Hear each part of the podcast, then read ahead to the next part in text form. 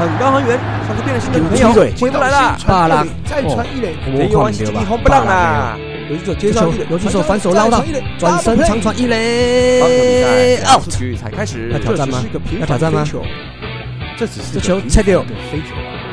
这一弯是击击红不浪的，游击手一直推，一直推，一直推，还在飞，还在飞，出去啦！大叔野球543，大叔野球543。爱棒球，聊棒球，嘴棒球，欢迎来到大叔野球543。跟大家做伙，我是沙，这是一个主要聊台湾棒球的节目。我们不专业，我们爱拉赛。不过对野球绝对是永远始终兼活贴的。不管你是老球迷、新球迷、战绩迷，还是一日球迷，伊也超过正。乔卡林秘鲁带阮做伙，我是沙。哟，大家好，我是场上失误王、场下口王的光头头山姆。来。龙魂武士传声大叔艾伦，大家好，我是思文。好，运彩明灯主客共同是阿杰，不是海外发展顾问哦，发展顾问阿杰，我学成归国啦。大家好，我是工程大叔阿杰。哦，对，学成归国了啦，差一点忘记你的那个称号这样子。我最近有那个跟那个长岛亚和约也处理完了，刚下飞机。啊，你不是还有在那个？日本西武队担任总教练吴念庭今天我 MVP 啊，是，很忙呢，好忙。好，来，在一开始我们还是宣传一下我们的赞助方案哦。每月抖内254，大叔野球有意思，月月赞助254，台湾棒球有好事。那一样我们在泽哦，有推出54、154、254三个方案。那每半年或者跟一年的时候，我们就会寄出我们的专属的赞助品给各位。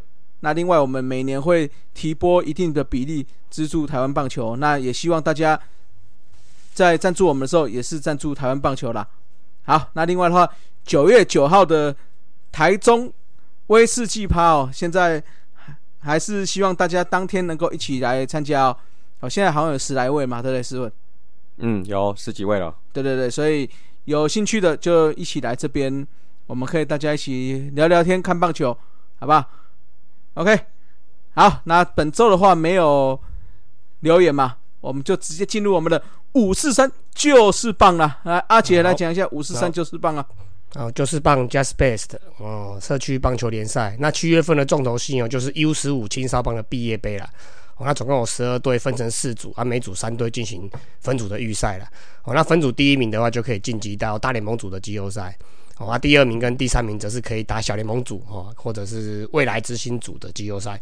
那经过几周的激战之后，各分组第1名分别是青之勇士、火焰勇士、文化国中跟介寿国中。那分组第2名的话，就是打小联盟组的是和平联队、TPE、活力社区跟野球虎。那分组第3名就是打未来之星啦，那分别是永和国中、小野马、火山跟七龙珠，这蛮屌的。七龙珠，它是那个融化的融，对啊，一只 pig， 3只小猪的猪，哎，啊，那最后对七龙珠，然后最后各组季后赛再进行交叉的准决赛跟决赛啦。好，那最后大联盟组的就有亲子勇士拿下了冠军，哦，那接受国中拿下亚军，那敦化国中跟火焰勇士分别是季军跟殿军，哦，那未来之星组则是由火山拿下冠军，哦，那永和国中亚军，那小野马跟刚才讲七龙珠为季军跟殿军啦，啊。那小联盟组的话，因为分组第2的吧，因为是天后的关系啦，有部分的赛事尚未完成，哦，那等到完成之后再跟大家 update 战况啦。OK， 好哦，他们。小朋友长得很快哦，一下子就毕业杯了，每年就这样子，一下子就毕业杯了。OK， 好，那再来也是我们长得也算很快的小将啦，就是我们的台将543啦。那上周我们日职先讲嘛，这周我们的美职来吧。好，那这几天也是刚那个啦，刚海外回来站在写报告了，所以没有时间那个整理美职的资料啦。啊，不过倒是这几天有一些小联盟小将的消息啦，像费城人的农场排名第5的，算排名很前面的。那目前是在高阶 EA 的20岁的年轻好手哦，那俗称台湾怪力男的李浩宇哦，竟然被当成交易筹码哦。跟老虎队换了一个31岁，那今年才首度入选明星赛的先发投手啦 ，Michael Dorison。那因为费城人今年在国联东区嘛，国东排名第2了，那第1名是谁？国东当然、不好说了，嘿，不要自肥，不要自肥，利用，你想用用，对，哦，那积极的补强投手深度，然后要来拼季后赛了。好，那不过换个角度想了哈，李浩宇能跟大联盟明星实力等级的明星赛实力等级的先发投手1-1哦，1-1哦，这是1-1，对对，所以算是一个对他。蛮有面子的啦，这个评价算很高啦。对、啊哦，我们台湾球员之前好像没有这么高的，有换队或释出或规则舞什么之类的，好像比较没有这种1-1的哈，跟大牌球星交换的情况。没有。他这种就是小联盟的这种新人，如果能跟大联盟的1-1，其实基本上就是看好他，没错，一定在2-3年或是在既定 schedule 他可以上大联盟了，对，就是几率很高的意思啦。对啦，就各取所需嘛，吼，对不对？刚好对，刚好老虎队需要这个位置，那刚好那个费城人需要那个先发型的投，好像他也可以投牛棚哦。Dorison 好像也可以对啊，他不是还可以打击吗？他可以打击，他是二刀流，厉害，对啊，所以费城人就是需要这个角色啦。哦，那刚好老虎队是比较偏重建的球队嘛。对啊，那所以也算是身价跟潜力有被新球队看到了。那美国好像也有一个专业的交易网站预估说，这个交易长期来讲是对老虎比较有利的。他有换算一个什么200多万跟一个700多万，那不知道怎么算的。那有空我们来问一下那个 Jackie 跟 Aden 看看好了。对啊，可以来问一下哈。好了啊，另外一小将哈，前阵子刚下放响尾蛇新人联盟的22岁内野手陈胜平，就在新人联盟之后是算是一个碾压的成绩啦，然后打击率、上垒率都长打率都是大概都是五成以上啦，就大概5成左右啦，所以算是碾压的，所以马上就被球团直升到2A 啦。哦，是，那又跟我们前几个礼拜讲的那个林玉敏哦同队啦，又和在一起啦。可感觉玉米很快又要跟他离队，应该又要再走了，又往上了。对啊，不过响尾蛇现在大联盟战绩也很紧啊，追着巨人走。对啦，也是。所以其实那个大联盟就是这样子的，那个战绩好的球队基本上比较没有空间去给小联盟发挥的机会嘛。吼，是，对啊，就是那个什么近代佳音呐，哦，对。那另外还有一位就是我们刚才提到的台钢的真正的皇帝哈，台钢主委的林志伟哈，那据说已经跟长岛鸭的合约已经买断了啦，搞定啦。目前据说是已经回到台湾了啦。对啊，所以这几天内应该就会有正式的合约公布出来啦。对啊，所以应该不会不是说有提出来，他还算满意，对啊，所以应该不会是空气啦。没有浪费社会资源了哈，对，啊不是还在记仇啊，那个还有一个那个待会诗人会讲，王柏龙的待会诗人会讲嘛，好了，那其他的部分我们就再找时间再 update 啦，OK， 好了，讲到王柏龙来，诗人换你，好，那既然讲到王柏龙哦，那就来分享一下这个，哎呦天大的喜讯哦，啊。就在7月底最后一天那个登录截止之前哦，火腿哦把王柏龙的背号大砍100号，哎呀，199变99，对，这个不是砍薪水哦，就是砍背号，变成99嘛哦，那99就应该就是他第一年去的时候的那个背号嘛，是对，哦对，那基本上凡是进入2位数，那就是变成支配下了嘛，好。大家掌声加尖叫啦！耶！等好久。好，看上一半我们还在聊什么那个有趣的剧本，就是就是那个就是纯543而已啦哦，因为他在转支配下之后，那就是只有一军跟二军2条路啦哦，那至少在今年球季啦哦，那他的未来动向呢就会变得。比较没那么单纯了，就是在日子啊，就是可以有呼吸的机会啦，是继续呼吸啊。对，总之啦，好了，今天其他也都不重要，就那种什么下二军的我们就不报了。今天就来分享王柏荣的喜悦啦，希望他在剩下的球季里面能再朝他的目标去发展啦，好，能往上跑啦，好，那总之这是一件不值得期待的事情，好不好？加油！对啦，接下来成绩再打好，或许。明年还有新的合约的机会啊，这都不一定嘛。是啊，对，他就是一年拼呢。对啊，目前是这样了。好啦，反正现在那个乐天的外野算是阵容蛮充足的了啦，好吧？满位了，没有你的位置，好好给我待在日本。好，来进行我们的快报543啦。第一个快报，中华职棒明星赛吸引了14628人进场，这个是史上排名第5哦。那这次的明星赛首战虽然因为英语联赛啦，那但是第二战的时候也吸引了14628人进场，这个是史上的第5多哦。那史上第1多的话是2013年桃园球场的18181人，那第2名的话是2009年洲际球场的17369人。那职棒元年在台北市立棒球场爆满是16000人，这是史上第3。那第4名的话是2022年，也就在去年啦，洲际球场15888人啦，这是排名第4啦。那这次明星赛算是也是办得相当热闹啦。那赛前的全垒打大赛是由我们林安可称霸全垒打大赛啦，最后他是以8轰那拿下了全垒打大赛的冠军啦。虽然因为下雨嘛，所以只比了一轮呢，就是一天的比赛。那最后的话，林安可是以8支险胜哦，那苏智杰是7支拿到第2，这个也是统一啊，连续2年拿下全垒打大赛的冠军啦。哎呦，不过那个，我觉得那个全垒打大赛那个镜头拍得很烂。对，今年的镜头有点。对啊，那个投手投球跟那个挥棒那个击球点基本上都没有拍到呢。对、啊，他就拍人啊。对，没有阿姐不是还有分享一个，就是拍过去结果是拍。不知道是拍头还是拍身体，拍后面观众啊，拍后面观众。对啊，那个观众的脸比那个清楚哎。对，而且他那个这次在打的时候，那个分割画面很怪。对啊，对不对？以往是说，可能打击是一个小格，那大画面可能是那个飞行的距离嘛。对，就他一半一半切一半。对，这是一半一半，就变成好像两边都。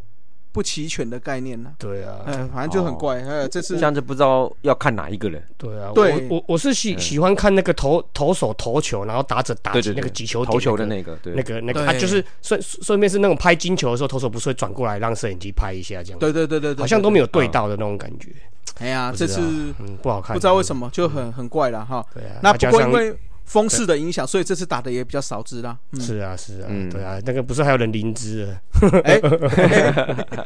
他已经被抬下去了。对，最后就是林安可8支夺冠，第7支的话是苏智杰啦、嗯。那高国辉是5支，吉到拱冠是2支，弗莱喜4支，刘基宏4支，林志胜1支。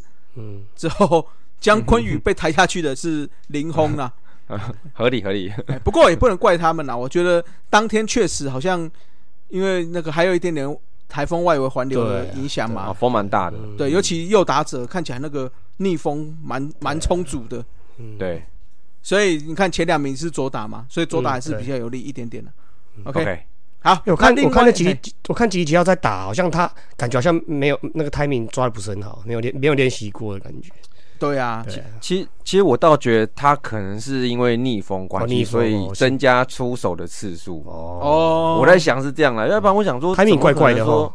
对啊，就是那个卫球的教练怎么会这样这么急，就是很快、欸。嗯，因为我后来看他总共挥击了42次，比其他人大概都多10几次左右、欸。哦，所以想说可能是一种，可能是就知道逆风了，所以说策略就是多靠、多打这样子。对啦，对啦，我想是这样子啊，要不然怎么解释？对啊，很快，我看他节奏怪怪的。其他人都很顺，慢慢的，可是他就一直挥。对啊，除了击到之外，你不觉得？我觉得台湾球员真的。也相对比较勾引啦，吼、你看那个美国职棒大联盟，就是一直丢，一直丢，一直打，球都还没飞出去，他就准备要打下一球了。可是台湾的感觉就是打出去好像一定要对，不管要不要有没有出去，就是要落地，他才继续打下一球。那个什么挑战赛好像也是这样子哦，短打点出去，然后要看最后停在哪里，就一直点就好了。对啊，点到过关为止就好了。因为这个都是算累积分数的嘛，对不对、啊？又不是像以往是说，我打了一球，譬如说打10球，有几球出去，好像也不是啊。这次是就是跟以前一样计时，就是最新的计时赛嘛。嗯，所以我觉得台湾人这个我们在打这个还是相对勾引啦，吼。对，你看美国留时间给他们作秀。对啊，美国是打得要死要活的，一直在那边挥，好累啊。那讲到这个另外一个全方位打击王啊。就是由我们吕宝拿下了冠军哦，那据说他是拿陈杰宪的球棒嘛。哦，哎，那当天的话，参加的有江国豪、德保拉、陈克义、黄子鹏、赵景龙跟吕彦青呐，还有德保拉是第二个嘛。那德保拉据说还送到全垒打墙前呐。所以那经过比赛了之后，哎，是吕彦青拿到冠军啊，赵景龙第二，陈克义第三呐。嗯。哎，这个是也恭喜我们吕彦青。哎，有没有机会来个头打二刀流呢？你不是上赛半我们不是说什么罗王准备那个圆梦呢？哦，对对对对，结果手就受伤了。哎，好，那再来的话就是我们的速球王了。哇，速球王就精彩了哈。这个速球王有富邦的刘俊豪、中信的宋承瑞跟统一的林金凯代表中华队。那明星队的话则是吉到范国成还有詹子贤呐。那这场比赛最大的亮点应该就是宋承瑞哦。哇，第一球上去就标了151啦，第二球151，最后一球用力一吹，结果155。哇，这个直接打破了纪录嘛，因为前一个纪录是去年林金凯的149嘛。哦，对啊，150吧，150好像。哦，150，对。结果今年你看一下破还破到155，这个太夸张了啦。快乐枪直接 closer 啊！台中不知道是不是啊？不知道，但是感觉出来他是吹得蛮用力的啦。嗯啊，但是准头是有点差了哈。他看起来均速就会蛮快的，就是150，对啊，就是150左右。对，嗯。哎，还是我们林靖凯投的很准的嘞。那是。哎，讲到那个速球，我今天看到一个新闻，那个谁，徐若曦哈。哎，啊对啊，准备要复出了嘛？啊，他不是之前就157了嘛？那据说那个 Tommy John 修过之后，应该会在球速加快，搞不好160。哎呦，不可能！这我觉得160是，我觉得是有点多啦。但是回到他本来的那个150多的水准，我觉得应该是有机会啦。对啊，重点是不要受伤。对了，不要再受伤了。对啊，不过还年轻啊，20出头而已。对啊，他那个157还是我们去看那个比赛看到的啊，157，对，吓死了，超快的。OK， 好，那再来的话就是我们的明星赛的正赛啦。那两场比赛皆有老大哥明星队获胜啦。第一场比赛也就是实际上是第二场比赛，因为第一场下雨嘛，所以第二场比赛林立是连续4个打数安打，也打破了联盟纪录哦。除了帮助明星队拿下首胜之外，也拿下了单场 MVP 啦。那原本的第一场延到了礼拜一的比赛，苏智杰在首局首打席就开轰哦，这是明星赛史上第4支。那前3支分别是谁呢？就是1996年的林义珍、97年的林坤汉跟2018年的胡金龙，这是史上第4支啦。那9上的话，林安可跟王胜伟再追加背to背的全垒打哦，最后就以5-0完封中华队。那中华队则是在明星赛5连败6连不胜啦。啊，那这场比赛的话，苏智杰因为打了古林睿煬的全垒打嘛，这是他明星赛生涯第3轰，也平了联盟的纪录，也拿下了那一场单场 MVP 啦。嗯，那个王拔那支全垒打，我觉得也是蛮值得纪念的嘞。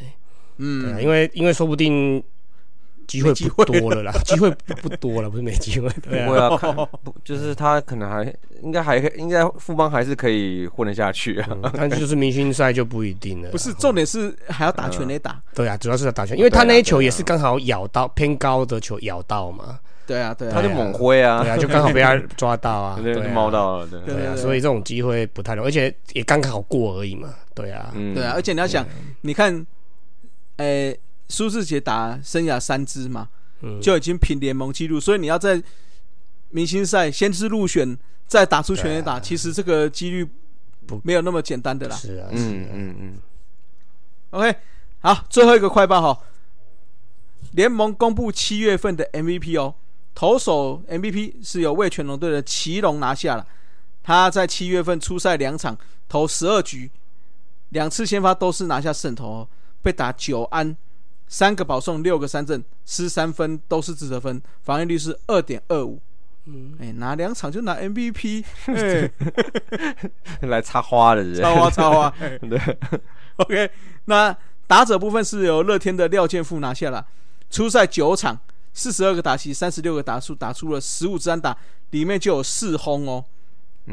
那12个打点，4个室外球，打击率是4.17%，上垒率是5%，长打率是.833。哦，整体的 OPS 是 1.333 啦，也拿下了单场的月 MVP 啦，恭喜这两位啦哈。不过因为7月份本来就是场数比较少啦，但是场数少，他也打了4支全垒打，也是对啊，厉害啊。对，是奇隆比较水一点啦。好像有2-3个都2胜吧，只是他的数据比较好看一点。对，他比较好看一点，对啊。还有来没多久就捡到了哈，是不是？来不到1个月啊，好不好？所以是插花的嘛。好了，进行我们的中指543啊。今天中指543我们要讨论什么呢？就是讨论我们大家都会说参加国际赛好像会影响到战绩嘛，所以我们还是稍微讨论一下 WBC 国手在今年的上半球季跟去年上半球季的差异在哪里？好，那到底整体看起来有没有退步？好吧，好，那我们都把数据抓出来，等一下我们就一个一个来讲。那由我这边就负责讲统一的，我比较轻松，因为我们统一就3个人入选而已。3个而已啊。那时候在分的时候，我不是说啊，不然你讲统一，然后思文讲龙，然后我讲其他的啊，我也没想太多。就后来看名单刚好要那种礼物接，你们那个好少哦。因为想说可以啊，就看统一才3个嘛哈。我想说怎么那么干脆啊？对啊，好了，反正我海外学成归国了，我多吃一点没关系。对，是。好，那我们就那我们只有看中指的哦，对不对？好，里外的我们就没有看了啦。OK， 好，那中指的话，我们统一就先来看啦。统一的话就是投手胡志伟啊，捕手林岱安，还有外野手陈杰宪，这3位入选啦。那最主要的3个，还有1个是受伤的，可等于不用讲。对，要了，还是要等一下稍微提一下。对。好，那我们先讲胡志伟啦。胡志伟其实蛮明显的，在今年算是比较退步一些，有点失速啦。但是我觉得胡志伟在今年虽然失速的情况下，但是有一个好处是他还是可以把该上场局数可以吃完，这个算是还不错。但是确实是失分比较多了一些。对，那整体的话，去年的防御率是3，那今年的话是4.01，就等于是整涨了，等于是多了1分了啦。那胜也反映在胜败上面啦。去年的话是6胜7败，那今年的话是2胜5败，所以也是有差距啦。那至于出场数的部分，去年是15场，今年9场，我觉得这个有一部分是因为丙总是有点在保护他啦。对，今年统一的本土投手就是所谓的投一休7或休10嘛。就是会比较多休息，那最主要也是因为因应这次的 WBC 啦，所以相对的吃的局数也从去年87局降到了只有51局左右而已。但是整体的被安打啊，被全垒打率啊，被全垒打率也是，那失分的几率也是相对都提高了不少。那滚飞比啦，我觉得滚飞比也是一个比较大的关键哦，滚飞比从去年的 1.191 哦，升到了 1.296， 所以也是多了 0.1 的滚飞比啦。那另外的话，每局被上垒率的话，从 1.4 到 1.49， 其实也是增加的，所以这整体看起来确实是有受到影响的啦。那唯一好处可能就是他吃的局数还算是在每一场出赛的时候还算是多啦。所以也算是有贡献。OK， 那到林岱安的话，其实他开季就没有打得很好啦。去年的话，今年只有出赛到28场，那打击率从去年的2.43降到了只有2.02。那长打的部分全垒打都有出现1支，也还差不多，那整体的 OPS 是差距比较大，整体 OPS 去年是 .621， 那今年只有到 .551 哦。最主要是看起来是在长打率跟上垒率都降低了不少，哦，所以整体看起来是受影响蛮大的啦。不过就像阿杰刚才一开始有讲嘛，他的受伤，所以其实也是缺阵蛮多的啦。不过我觉得看林岱安是比较不一样，是因为他毕竟是捕手嘛，所以我们对他的整体的攻击也没有说看得这么重啦，所以还可以。好，那再来的话，第三个就是陈杰宪啦。虽然杰宪整体看起来有点点滑落，但是他最后还是把整体的数据拉起来了。我觉得就是开季的时候感觉有点点低潮嘛，不过还是陆续把它拉起来了，所以他几乎每个月的打击率也都是维持在30%了。好，那去年是因为我们大家都知道，去年林安可跟苏智杰后来都受伤嘛，所以其实是他一个人在 carry 啦。所以某种程度，我觉得因为他一个人在 carry 的情况下，所以让他比较有一点怎么讲，就是那个斗志比较高昂，所以打出来成绩也相对也比今年好。可是如果以整体这样看起来，其实他不算是退步太多嘛，对不对？就是还是在平均啦。好，那去年的话打击率是3.46，今年是虽然是降到了3.12，但是整体看起来，包括在得分啊、在打点啊、安打数啊，其实都跟去年差不多，没有差到太多啦。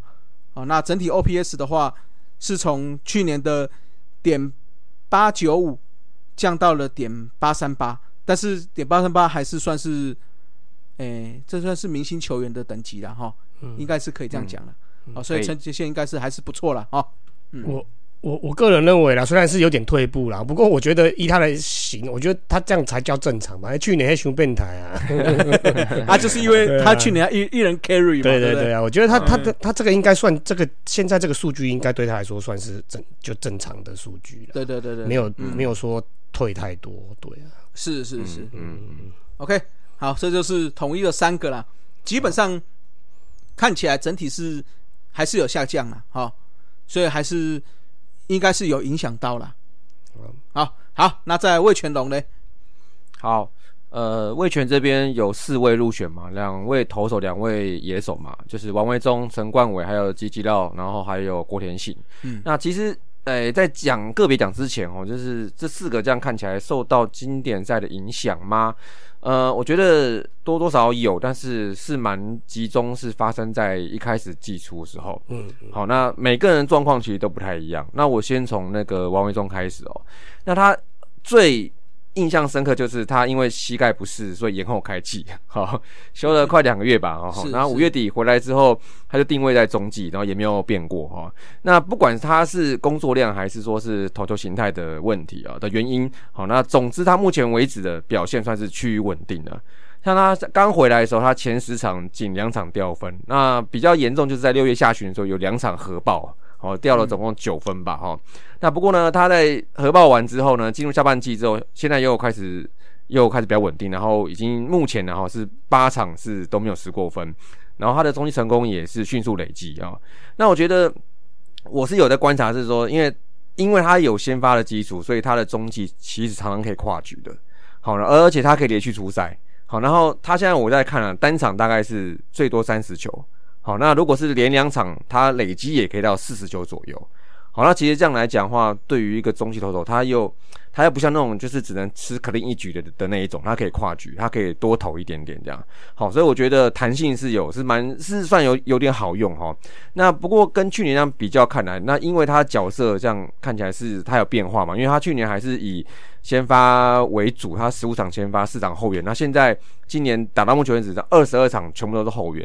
好，所以他角色有点变化，所以我觉得这样子比也不是这么的客观啦。但总归讲，但我觉得他整个数据来看的话，其实经典赛的影响，我觉得数据上目前这样子经过调整之后，是目前看起来还好，像是他那个每局上垒率的话 1.24， 然后去年是去年是 1.24， 今年是 1.27， 也都还 OK。然后防御率那也下修到3点多左右了，我觉得都还 OK。那但是我觉得影响算是龙队里面算是比较大的，因为他有受伤嘛。是，好，那可能当然跟他本身的体质可能也有点关系。哦，对了，他每年都应该要受伤一下的感觉，哦，比较容易啊。对啊，对，但是缴健保费要那个，要哦，对了，你要看一下啦，你要拿个药啊。对，老人家哦，没有拿，感觉好像有点亏这样。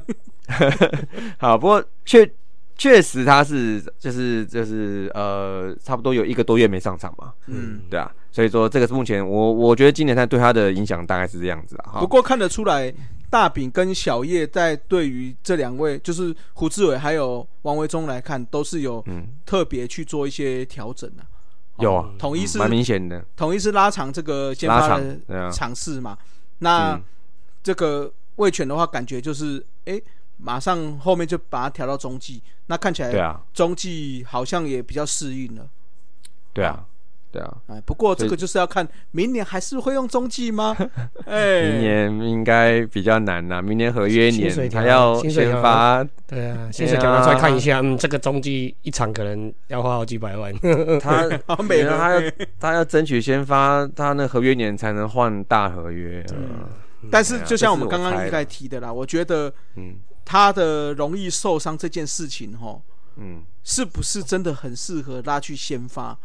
这个我们是不是他先发就也投不久啊？对啊，反而感觉好像现在拉到中继，稳定度啊、耐用度好像又比较不错哈。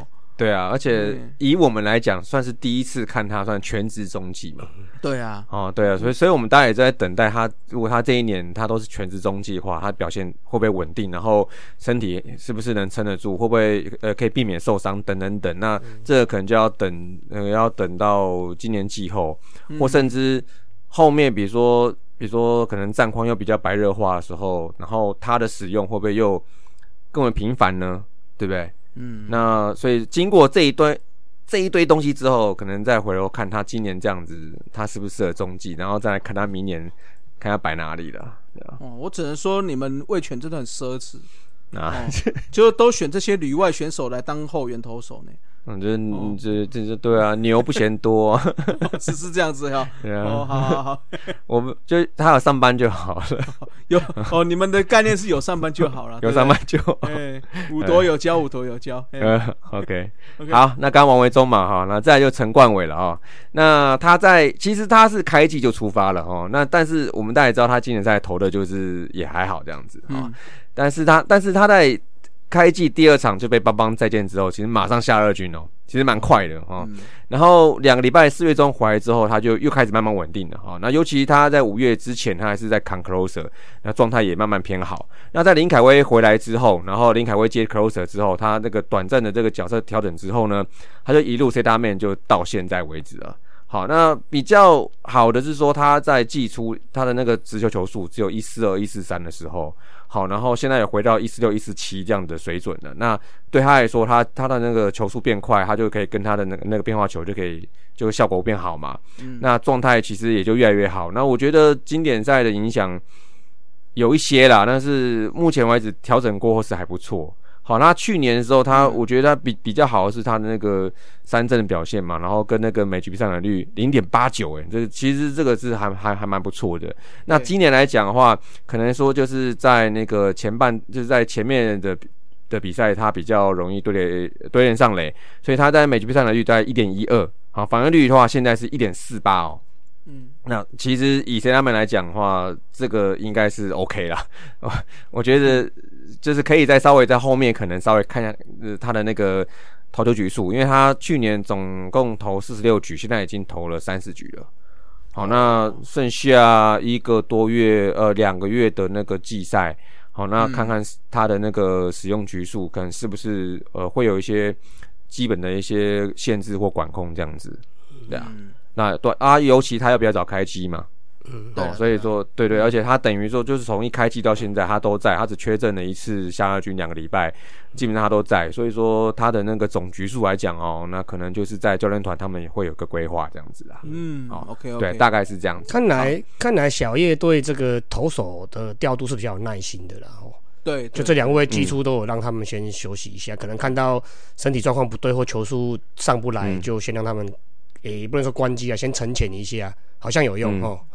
对啊，就是有状况，基本上就马上，对、啊，就马上就把它掉下去了。那时候其实还算蛮惊讶，才2场，1场被再见，其实觉得还好而已。但是他马上把它送下去，可能看他的球的品质已经出状况了吧？对啊，对啊，球速变慢啊那些的啊。对对对对，还有一点就是，我觉得小叶很敢用本土投手啦。对啊，对啊，对，对，就是这些局数总是要有人吃嘛。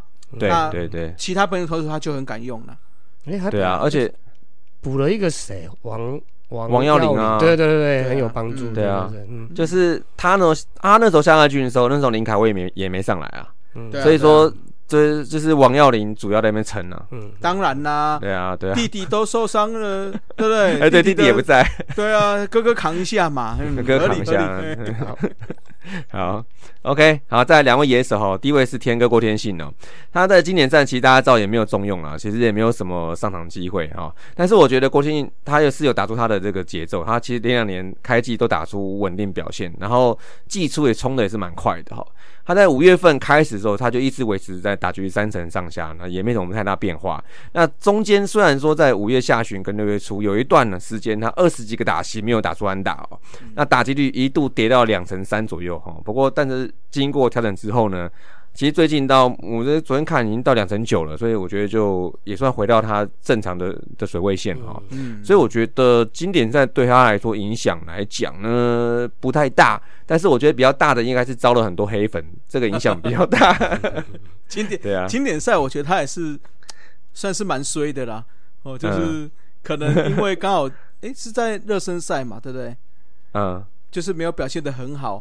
哦，对对对，好像有一开始，对啊，对啊，后来就开始招黑粉。那后来我觉得是因为刚好当时的外野手的表现刚好，因为当时他跟他卡的是陈杰宪嘛，陈威也有好像，对，陈威被卡啦，对啊，对啊，因为陈杰宪打得好啦，对，所以变其他2位就有点被卡住了啦，嗯，对啊，所以我觉得他是非战之罪啦，哦，嗯，就是如果是当腿哥是 OK， 带手。我觉得 OK 啦。嗯，不过郭天信本来他以前当选国手机就没有很多次嘛。对啊，好像对啊，高中也还好、啊。对啊，第一次少数的当中华队就是这种最顶级的赛事、啊，最顶级的。对、啊，所以其实没上，说不定对他反而比较好。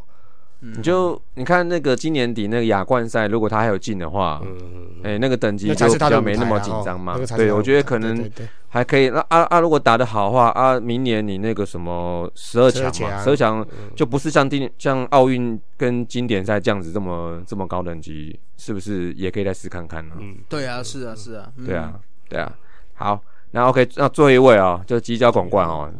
他应该是我觉得差异是比较明显的，好，那可能也是间接证明以前有人讲说，像这种什么早开机晚开机这种影响来说，炮手的影响可能比腿哥是来得多一点点。嗯啊，对，因为那种力量的打法跟 counter 的打法，在如果他身体的机制跟节奏有变化的时候，其实力量打者比较容易产生下滑，会比较明显。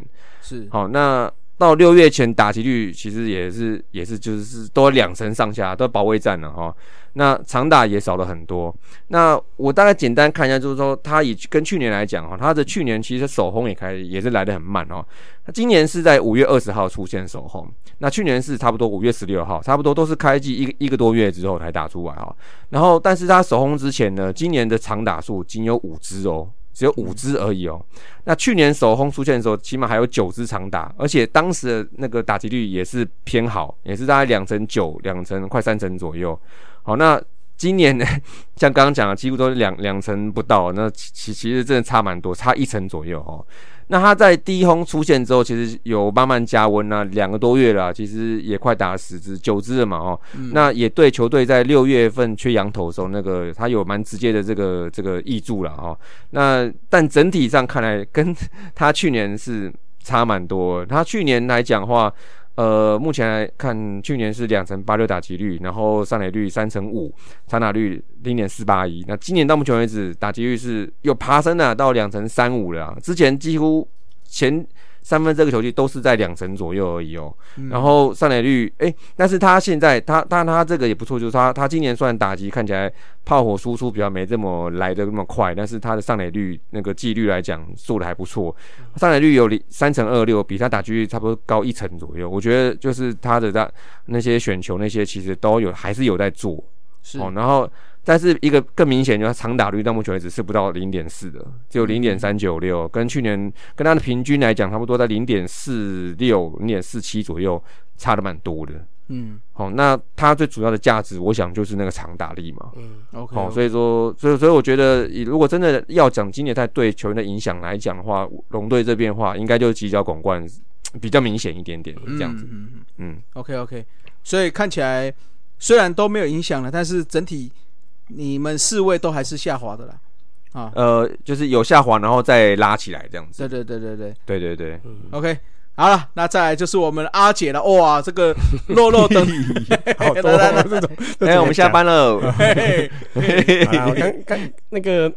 其实那个啦，那个以前就常常有人在讲，包括大联盟的也是啊，就是说一定会，为什么以前大联盟球员那些球员不太喜欢被征召，不是征召去打这种国际赛啦，一定是有影响才会不想去打嘛，对啊，对啊，那个谁，那个松坂大辅不就是因为今年赛超雄雄，后来一辈子也不是一辈子，就生涯后来都毁了嘛。对啊，好啦，我这边就先从人很多，我不知道怎么讲，从中信兄弟开始好了啦。好，中信兄弟开始，去年最惊艳的吴哲源嘛，那基本上也就是受伤嘛，对啊，跟经典赛有没有关系？这个我们不是专业人员，我们不知道啦。那他去年上半季是还是以中继为主嘛，那时候还没有变成这种王牌先发嘛。那21场先发里面有5场，21场出赛有5场先发啦。那今年的话只是上半季到5月18号而已啦，后来就手上就有7场先发。那局数从去年的54.1局降到今年38.1局嘛。那去年是4胜1败，2中继嘛。那今年是2胜3败。那 ERA 从 2.82 升到 3.05 嘛。对啊，所以算是有一些退步啦，但是受伤的关系不知道有没有影响，对啊，对嘛，然后这也不一定，对啊，那中信兄弟今年的战绩相较于前2年不佳，其实吴哲源这个因素也占蛮大的啦，是就少了一个本土的王牌了嘛，就多了一个海外股，没事，好，那再来是也是讲受伤的好了啦。李正昌这嘛就说这个有没有退步，有没有影响，我们不知道，因为他今年只上场9场就受伤了。对啊，而且不是骑摩托车嘛，对啊，而且不是球场上的，不是比赛，对啊，就骑摩托车嘛，对啊，所以蛮可惜的。去年上半季是25场，那今年只有9场而已啦，就因为受伤。那去年是 24.1局，今年就只有7局而已。那去年是1败2中继10救援，那今年只剩下1败1中继。那防御率从 3.33 飙到 5.14 啦。这个受伤，如果他没有受伤会不会有影响，这个我们也不知道啦。是啊，而且他去年的成绩还算是，因为他是有开那个骨刺嘛。对啊，所以他去年的成绩已经算是他往年比较差的了。对啊，而且他去年受伤了，而且他去年好像有说，他有曾经说过是他好像在投也投没多久了嘛，退休了，他自己有讲嘛。是啊，OK， 好啦，总之他也是受伤了，所以中信兄弟今年真的蛮衰的啦。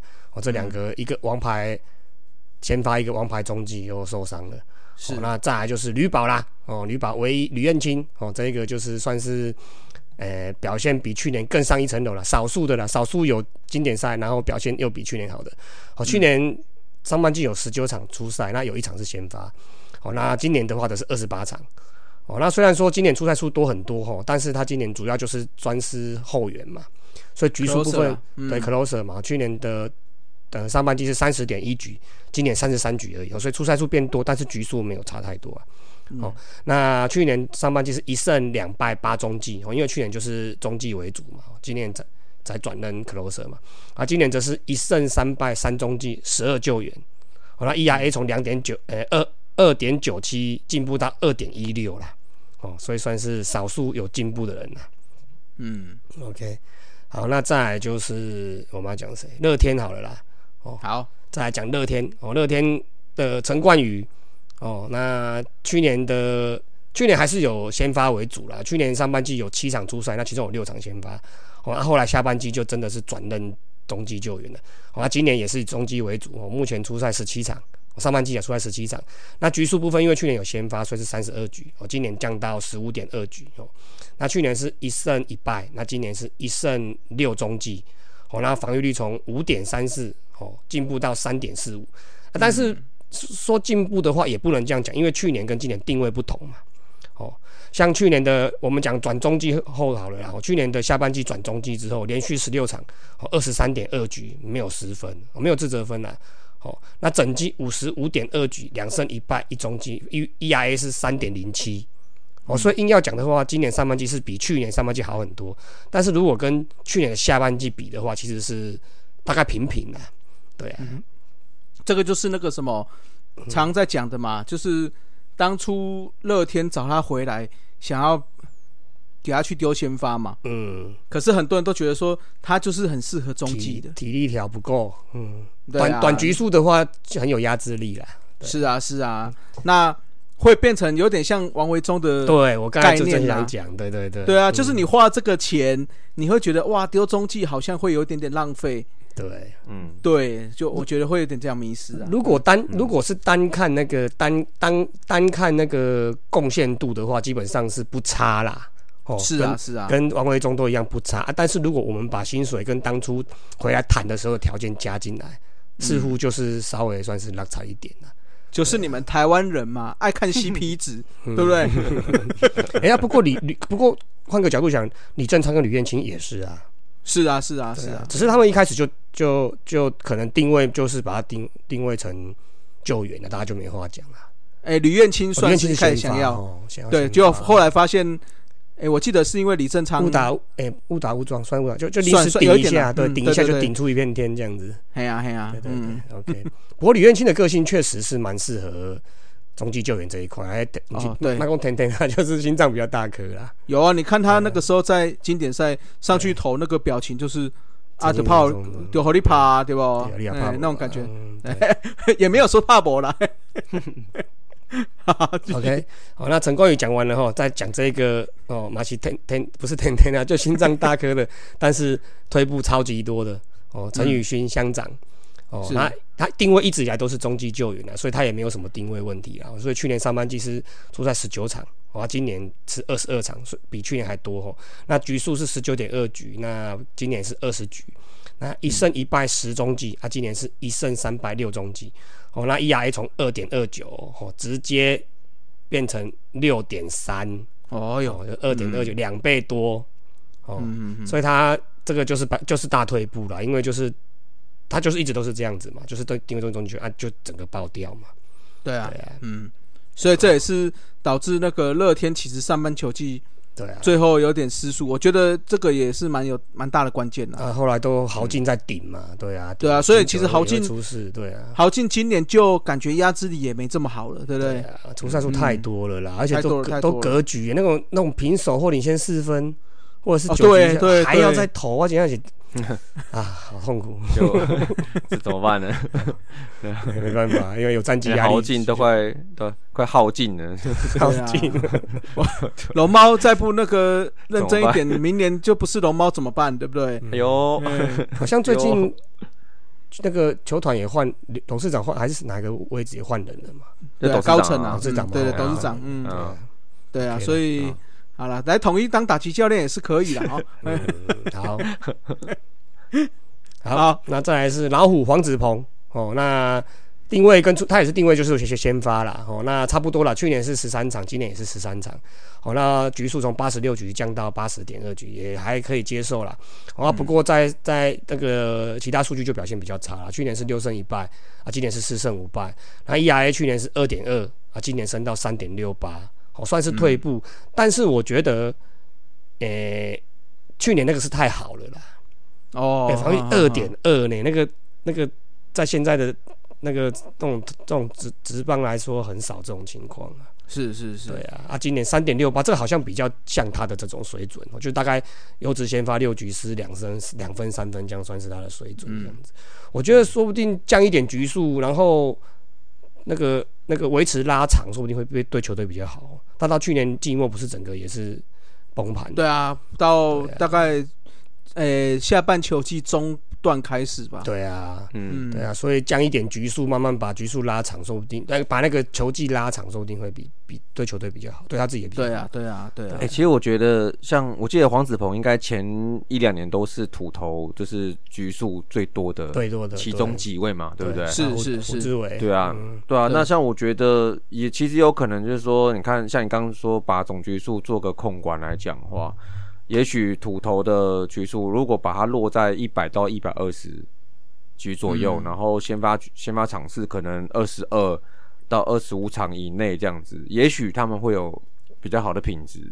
对啊，是啊，但我们这样讲是站说话不腰疼，但是你说你后面战况激烈的时候，那怎么办呢？我个人是觉得调配啦，你说150局 OK 啊，但是就是。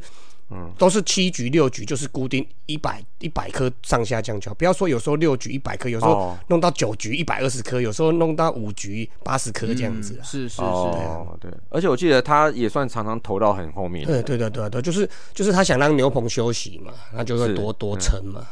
对啊，那个也是某种程度也是近几年，就今年呐、啊，尤其是今年这个乐天的牛棚并不是那么稳定。对啊，就豪金一个而已啊。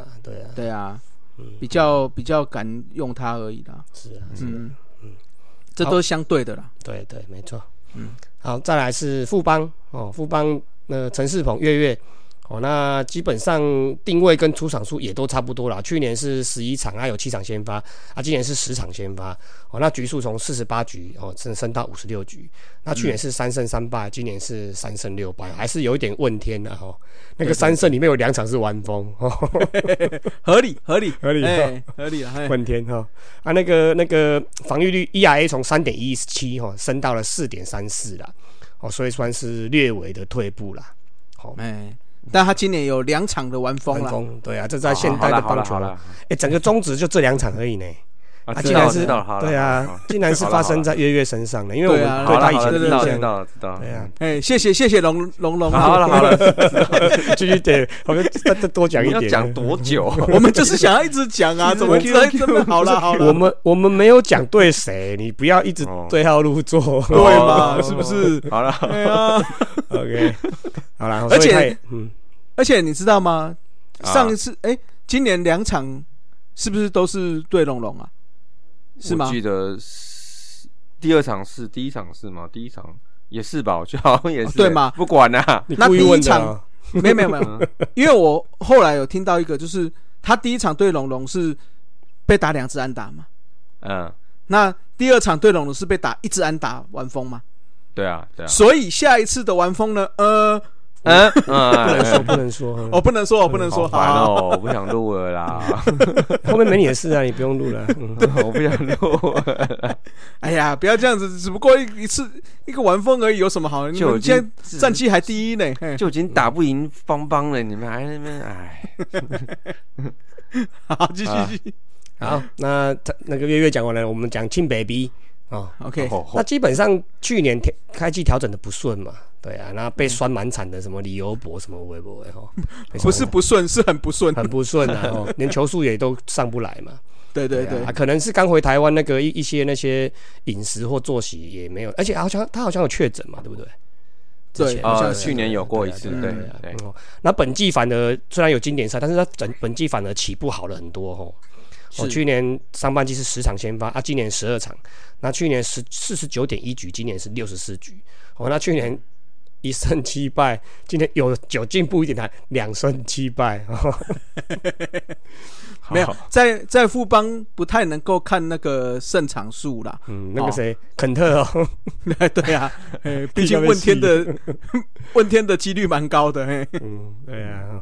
那 ERA 从去年的 5.84 今年升到 3.66， 算不错不过可惜最近好像身体出了一点状况嘛。对啊，又去休息一下啦。这个不知道严重性是怎样呢？对啊。尤其是手肘的部分。是啊，好了，那投手部分就差不多了哦。好，那我们再来讲野手、捕手哦。那这个高宇杰这个球员哦，真的蛮吊诡的哦。我先把数据讲完好了啦哈。那去年上半年是66支16，2支全垒打，打击率是2.42，哦，上垒率是2.86，哦，长打率是0.394，啊，整体 OPS 是0.680，哦，这已经不算太好了，对不对？哎，普普了哦。那今年的上半季82支17，哦，没有全垒打，打击率2.27，上垒率2.84，长打率0.253，哦，所以整体 OPS 是0.537。哦，虽然去年已经很烂了，没想到今年可以再烂，哦，被弗莱喜占走了啦。哦，我为什么会觉得他很可惜？因为他刚加入职棒的时候，还有那个12强的时候，那感觉是一个蛮不错的捕手呢。对啊，是啊，哦，就是一个而且是红中认证呢。对啊，而且我觉得他就是有一点那种，就是未来10年中华队的捕手的那种感觉。啊，如果打击撇开啦，因为吉利迪奥是另外一种类型的嘛。对，老实说，如果是以守备，我们一般传统的那种守备型的捕手的话，他应该是进来，可能陈冲宇今年有不错啦哈。我说进来这种中生代年轻的，他应该算高宇杰应该算是很好，基本功很好的哦。是，对啊，结果越打越烂，好像没那个身手出不来那种感觉。而且我觉得这个有时候是一个信心度的问题啦。因为弗莱喜卡在前面，他就把手对啊，就像你刚刚提的陈崇宇，其实你看前2年他也打得不好，那今年可能因为刚好出场数，那再加上一开始他打得还不错，我觉得他整个信心起来之后，你看他整个打起来的感觉又不太一样了，对不对？我觉得信心度还是有点差，也是啦，那个谁，弗莱喜其实也没有到表现很好哎。对啊，他现在所以那个要换没有不是有新的羊头来了吗？哦，可能那弗莱喜哦，且看且珍惜啦。哦，对啦，因为弗莱喜他打击率也2%出头而已，然后上垒率也2%多，长打率不到4.4，所以他整体 OPS 也才0.670而已啊，其实跟高宇杰去年差不多哎，对啊，只是因为大部分他会配球啊，对啊，就是一个比较抽象的一个说法啦，啊，这没有数据可以证明的，对啦，不过弗莱喜球迷缘好啦，这一点倒是就是球迷缘啊，哦，对啦，OK 啦，好，那捕手讲完了，我们再来讲野手好了啦，那野手我们也从中信兄弟开始好了啦。哦，那这一位也是队长哦，王威成哦，那也是退步的蛮多的，而且是退步到有可能是他生涯里面最差的一个成绩了。那去年的上半季是3.18打击率哦，那上垒率是3.41，哦，长打率是0.353，他本来就不是长打球员啊，所以那个 OPS 是0.694。哦，那本季上半季的话，虽然敲了1支全垒打，不过他打击率从3.18掉到了2.74。哦，那他以前是以上垒著称嘛，那选球著称嘛，他去年是3.41，今年掉到了3.03，哦，那长打率也到了0.318，315，所以整体 OPS 是0.618，哦，降了大概0.08左右了，所以确实是已经不像是蛮多的了，对，就是不像是他的一个成绩啦，不像是他正常情况下的成绩啦，对啊，所以我觉得可能可以再调整一下啦，慢慢调整，因为毕竟也算算进步入那种老生代了，不是老生代，老将32了好像。对啊，对，蛮老的，对啊，所以这个东西可能就稍微要那个一下了，对啊。好，那另外一位是江坤宇哦，那上半季的话，去年上半季只有1支全垒打，那打击率是3.39，哦，上垒率是4.32，长打率是0.384，哦，所以整体 OPS 是0.816啦。哦，那今年上半季掉到了打击率不到3成哦，2.92，哦，那上垒率不到4成哦，3.43，那长打率0.370，跟去年是差异不大了，所以 OPS 是0.713哦，掉了0.1呢，对啊，所以算是严重退步啦，对啊，不过我觉得江坤宇的型，我这样讲，现在还是球迷应该现在还是真正对，因为林靖凯跟他应该有的，对，林靖凯跟他型很像，那林靖凯大概也是落在这种。这个 range 里面，对啊，所以我觉得就跟陈杰宪一样，去年是修变台啊，对了，今年这个才叫做校正回归啊，这个名词好久没听到，好久没听到哎。说不定江坤宇他大概他的形他样子，说不定这个才是他正常表现。对啊，就持续观望下去啦。不过他的经典赛的那个挥棒速度确实是有出来啦，所以或许他还是有一定的打击能力在啦。对啊，毕竟有那个数据佐证在嘛。对啊，只是看调整有没有办法集中到他想要打的球星吧。我觉得应该是这样啦。OK。我觉得也是可以再休息一下，因为秀斗这个位置本来就是那个嘛，比较吃重嘛，对啊，对，这个也是来日方长啦，慢慢调整，对啊。这几年我觉得江坤宇有点出赛数有点过老了，对啊，有一点点，我觉得往后差不多2个多月嘛，这季赛嘛，他休息的机会应该不高。对啊，因为我觉得有争冠压力了。对，我就抓到战绩压力了，而且再就是那个岳东华受伤啊，对，中线可能没办法让他这样子修的太频繁。岳东华受伤，现在是谁主手啊？我看有时候是张仁伟嘛，潘志芳嘛，潘志芳啊，有时候是那个，还有那个王正顺。啊，王正顺，对，王正顺3垒也可以，对，OK， 好，反正就轮休一下啦，对啊，良心的建议啊、，OK， 是。那中信兄弟的讲完了，我们来讲乐天的。那乐天讲到过劳，这一位也是啦，林立，他这几年就是很明显过劳，他这几年就是中职最强的打者嘛，没有之一嘛，对啊，去年上半季8支全垒打，打击率3成5，那个上垒率3成95，长打率.559，整体 OPS .954。那今年上半季的话，全垒打腰斩了，从8支变4支，打击率降到3成17，那上垒率还是不错啊，因为他本身这个选球眼也是有一定水准，3成85，那长打率是.529，那掉到了.914啊，虽然还是说很高啦，但是如果以他的全盛期的话，这个应该可以再好一点啦。对啊，那他其实平均数据没有推太多了，主要还是伤势，因为打打停停嘛，对啊，有时候甚至先发打个1次2次就不舒服就下来了。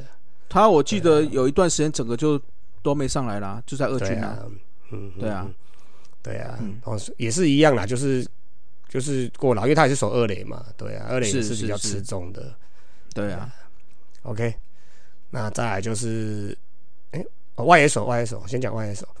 好，那个陈进去年，他也是退步的蛮多的，去年是3成43，打击率，他上垒率是3成85，长打率是.395，他整个 OPS 是.780，那今年打击率剩下2成97，掉到3成以下啊。不过他选球眼一直都不错，他选那个上垒率还是有3成81，然后长打率是.360，那整体 OPS 是.741啦，所以微幅的下滑微幅啦，不过他的角色经典赛角色也跟郭天信一样，没什么打。对啦，不过集训也是一样会疲劳啦，对啊。OK， 那再来是陈晨威，快腿哥，那去年，这个也是下滑非常多，这个是下滑，应该超级多的，对啊，几乎也是，去年打击率是3成07，那今年剩下2成42，那上垒率去年是3成6，今年降到了3成2，那长打率.397，今年变.318，那整体 OPS 是.757，降到.638，整个下修了.11还要多，对啊，所以他真的也算是亏大了，因为他经典赛根本也没什么伤。对啊，亏大了。对啊，好啦，因为最主要经典赛是我记得一开始是有把他摆在前面嘛。对。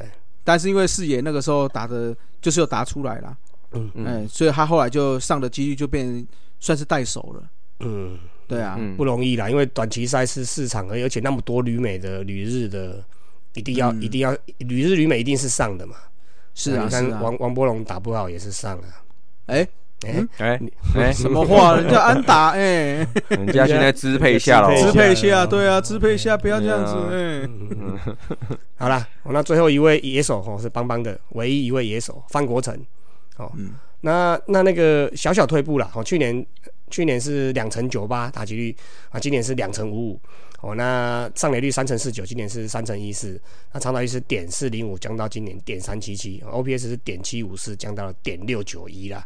啊，不过他也是衰啦，因为他基本上也没什么伤，因为一垒被那个谁卡死了嘛，被国防部长张玉成卡死了，对啊，所以他今年赛好像也没什么伤，对啊，对他机会 不多啦，对啊，所以说包括范国成，包括陈进，包括陈晨威，包括郭天信，还有谁？还有高宇杰，基本上都没什么伤，对啊，对啊，林岱安啊，林岱安、根本没伤，对啊，所以就是等于是其实用的人并不多啦，毕竟。算是短期，而且又比较紧绷啦。我觉得赛事有点紧绷，而且都打高比数的嘛，高比数就是要打，就是要常打的嘛，常打对啊，就是旅外的啊，对啊。而且你因为大比数，所以你现在上去这些人就是把这些分数打进来的，所以你要换的几率也不大，因为他们就是状况好嘛。对，对啊，所以就是有点算是这个状况啦。不过整体我们这样看起来是退步的人确实是比。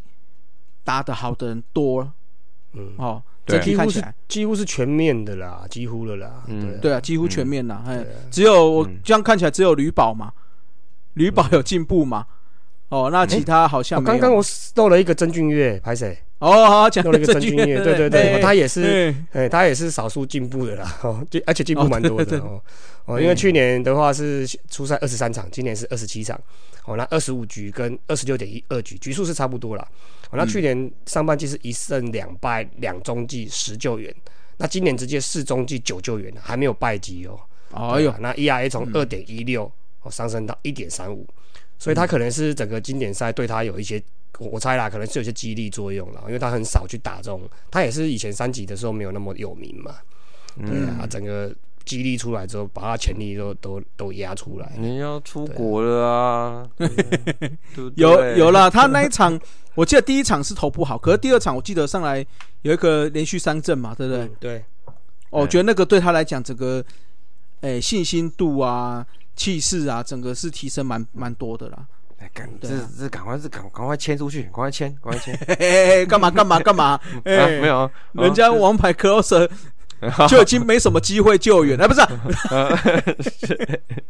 的他们全队都败多胜少，好像只有他还活得好好的。对啊，说实在，他就是在战绩不好的球队，你真的要拿救援成功也不是这么简单、对啊，因为你要想，一年有几场有些比赛是大比分嘛，所以没有救援成功嘛，对不对？那再加上他们能够赢的场次已经少了，那这时候你又要拿救援成功，就几率就会更难得。所以他这样的成绩算是非常好了啦。对、啊，赶快签出去了嘛，还没到那个自由球员呢、他可以换钱。那个啊，那不是说有人要在那个在看他，在观察他？对啊，国外有球队在观察他。对啊，好啦。我们还是希望说，这些球员真的有机会出去能够打得好一些啦，不要说打不好又信心又丧失了，这样子就比较不好。我没有说谁对啊，我没有说谁嘛，你们不要这样子对号入座。好啦，这个就是我们这一次来看这个WBC 国手上半球季跟去年上半球季的差异，整体看起来是退步的啦，所以确实是国际赛，尤其这种算是什么张力比较大的，那可能确实是会影响啦。那未来我觉得，我相信大家还是愿意加入国手，因为毕竟是一个为国争光的机会嘛，而且也是竞争力很强，所以一般如果是运动员个性的人，应该会想去挑战这种高层级的比赛。对，是啊，只是我觉得就是大家的心态还是要调好了，不要说去结果又变得很紧张，就影响到自己，反而应该像曾俊岳这样，就是可能经过这个连续3阵，你看整个信心起来，就表示说自己实力是可以到那个程度。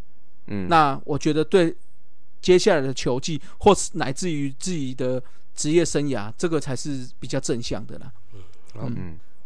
好了，那今天节目就到这了，那各位拜拜，过2周又要去海外啦。海外我又要出发了，要请假啦，各位好，拜拜。以上就是本集的节目，希望大家上 Apple Podcast 专区给大叔们五星赞加。如果有任何意见与想法，也可以在下方留言区留言，大叔们尽量给大家解答。更可以上 FB 搜寻大叔野球543，回答几个简单的问题，就可以加入社团，和爱棒球的朋友们一同聊棒球。期待下周与大家我是三，大家下次再见 ，See ya，Adios， 再会啦，再见啦，好，안녕하세요。